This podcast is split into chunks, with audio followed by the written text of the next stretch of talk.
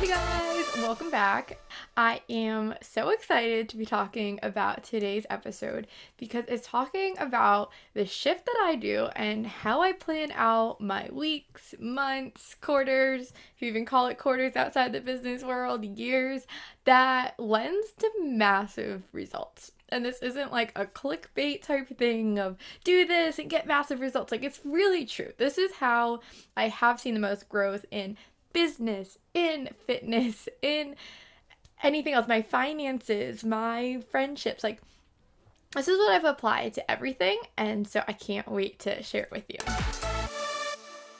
So the idea that we're talking about today is 90-day sprints, and I have no idea where it originated from. It's been around forever. So many people use it. But I feel like it's so underused in the health and fitness world, especially because all of the mainstream things right now are talking about like, oh, you should take it easy and make sure it's doable for the long run and make sure it's sustainable, which is fine if that's what's working for you. But if you're in this other side that's like, I am ready to go all in. I have all the energy, all the motivation, like help me get there.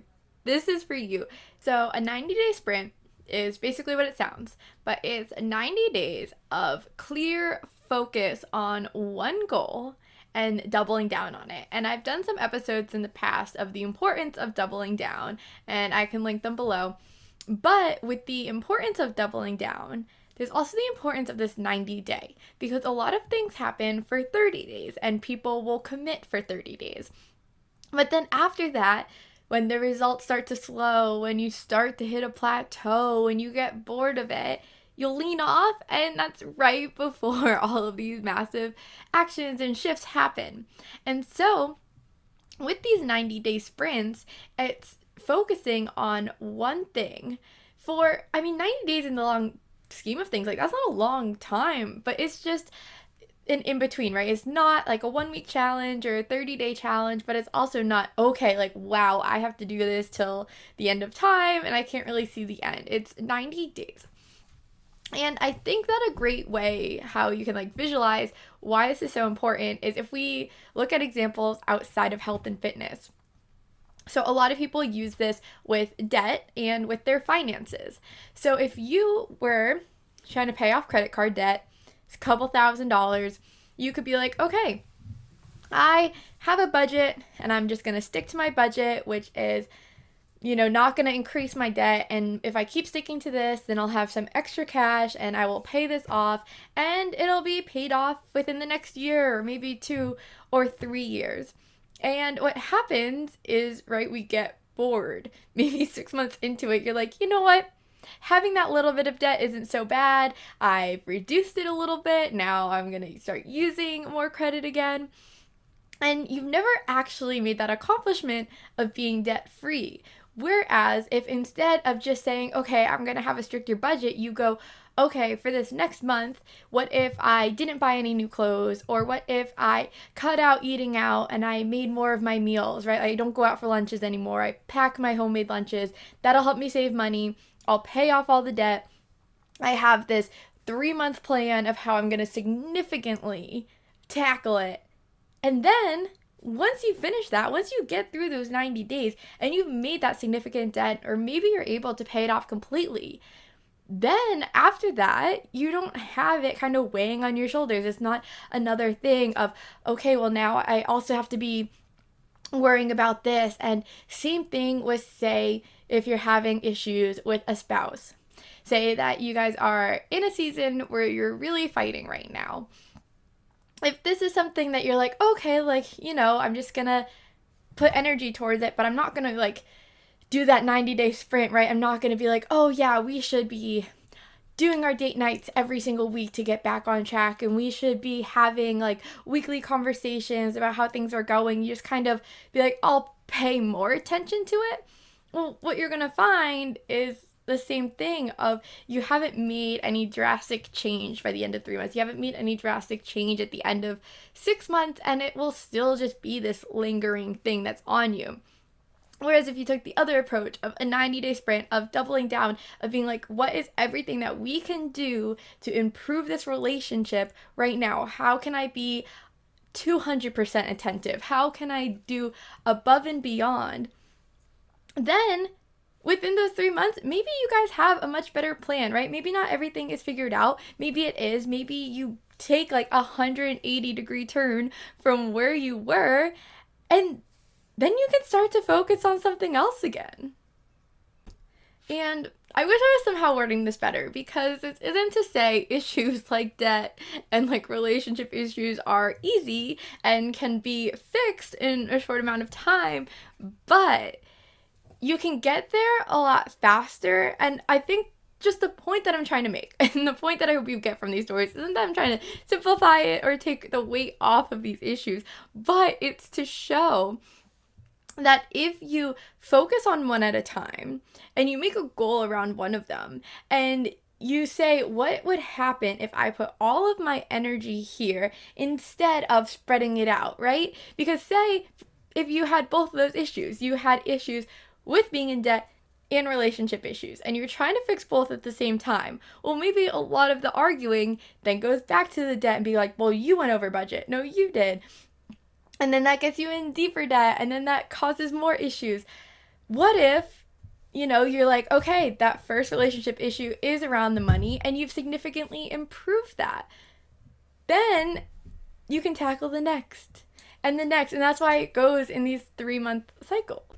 Okay, I think I actually have an example that will help illustrate better what I'm trying to do without being insensitive. So, imagine your first day of college or your first year of college. Imagine you starting your new job or whatever job you're at now.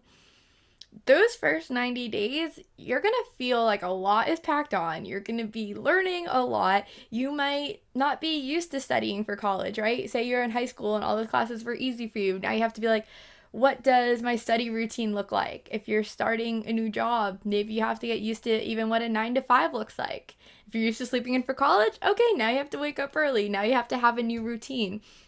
And so it's not just, you know, I'm learning about on the job. It's structuring your whole life around this change. And you can go through it of like, okay, I am just gonna kind of slide my way through, make no sort of real plans, just, you know, waking up right after your alarm, after hitting snooze, rushing to work every day, forgetting your lunch, rushing home after, going to bed right away, like just kind of making your way through. Or if you sit down at the beginning of starting a new routine and be like, okay, how do I want this to look? Am I going to start working out after work?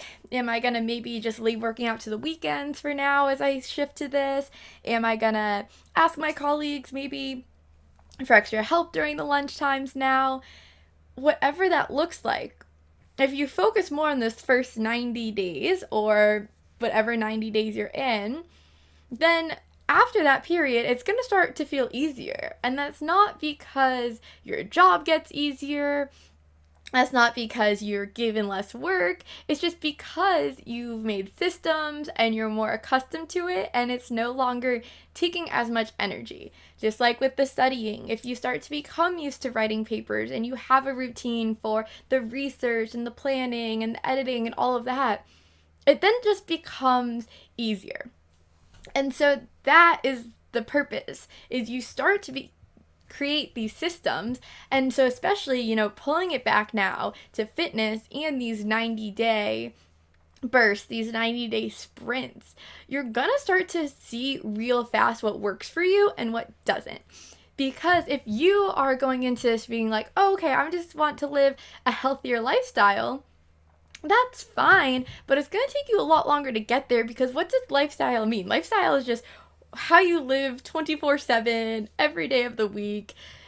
It fluctuates, right? But if you're like, I want to see how I can add in this strength training or this mile training, or not mile, no one trains for a mile in real life, I guess, like 5K training or cycling, like whatever it is that you want to be like, let's see how I can fit that in. Let's see about some goal that I have, how I can fit that in. Creating this 90-day sprint around it, you will figure out what works, what doesn't really fast. You'll create these systems. You'll kind of see how everything else in your life can fit around it and fit in that balance. And then after that, it's almost like you can coast. Because I know that that's what I did when COVID was really bad, you know, we're in lockdown for a lot more than those 90 days, but I spent that time almost as a sprint, and now I can coast a lot more, and you know, it's not all about the results, but I can have a lot more rest days, and I will still be feeling the same way that I used to when I was working out every day, just because my body is more used to being fit now, and it's used to those workouts, but it's not carrying on forever. I'm not going to work out every single day for 6 months. So how I have kind of implemented this into my life recently, I just talked about how I did it with fitness, but then after that, after my 90-day sprint of the working out and of following a routine, then I switched to, okay, I want to write this book, but I also have a bunch of other things to do, so I'm going to take my next 90-day sprint of my podcasting. So if you're in our Facebook group, I live stream all of the guest interviews into the Facebook group, and there was like a week where I would do 2 live streams a day, even though I only release 1 guest episode per week. But I was batching them up to be like, okay, I'm going to fit these all in now, record everything that I can for the next 3 months, so that way I don't have to focus on that. Then after my podcast 3-month sprint, I was like, okay, now this will just be dedicated to the book. And I didn't feel like my balance had to be like, oh, but I'm also running a podcast and, you know, trying to be in shape and do all these other things, because those I could put on the back burner a little bit. I was really efficient with those already. I saw how those were already working, and then I could add in something else. And then I also used it with creating friends too, in Boston, because, you know, I didn't have a lot of friends here, didn't know people outside of work, and so I told myself it was something I really wanted to do. I wanted to be more social, and I wanted to make friends here. So I started going to every event that I could. I was going to these picnics that I found online. I was going to these, like, networking things. I was going to fitness classes. I was just trying to make friends, and I was doing that every single week. I was doing it every weekend for a few months, so it's around a 90-day sprint. And from that, I ended up making 3 really good friends. And so now those friends I still see, you know, maybe once a month now, and I talk to a bunch, but I don't have to keep going to all these networking events. So it's not like I'm sitting here on the weekend, I'm like, oh, I have a chapter to write, and I have a podcast episode to record, and I want to make some new friends, but I just don't have time for it all.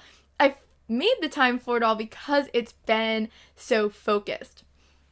And the last thing that I want to leave you with these two is, if you're listening to this and being like, this sounds like a lot of effort, or this sounds like a lot of energy, I'm not saying to always be in a 90-day sprint, or to just choose random things and be like, oh yeah, fitness, I'll do that 90-day sprint now. This is really helpful for those things that you can't stop thinking about. Those things that you're like, if I could just get rid of this one problem, my life would be great. If I could get rid of this one thing or fix this, like, I would be living my best life. That's what this should be focused on. Because for me, like, making new friends, it was every weekend when I was sitting at home alone. I was like, I have nothing to do, and it felt really bad. And then I'd sit on Instagram and see everyone else hanging out with friends, and I'm like, I want to stop doing this on weekends. It sounds terrible. I mean, it was terrible. So that's why I made that my focus. Same thing with fitness. You know, if this is something that you're sitting at home and you're even like, I just wish I could get my act together. I just wish that I had the dedication or motivation to get this done. Like, if I could get in shape, then all these problems would be solved, right? Which we know is not necessarily true, but I think you get the point. This isn't something that you do with just like, oh, it'd be nice to have like a few extra dollars, so maybe I'll focus on my budget for the next 90 days. It's really for those things that you're like, this keeps me up at night. I need a plan. I need a solution for this. So I hope that this helps you. I hope that you got a lot out of this and that you enjoy your next 90-day sprint. Let me know what your goal is for this next 90 days. Thank you so much for tuning in. If you enjoyed this podcast, do me a favor and take a screenshot right now and post it on your Instagram story. You can tag me at Girls Gone Healthy Podcast, at Girls Gone Healthy Podcast. Come say hi, come say what's up. I'd love to connect with you, and this would help support me to continue bringing you free content. See you next time.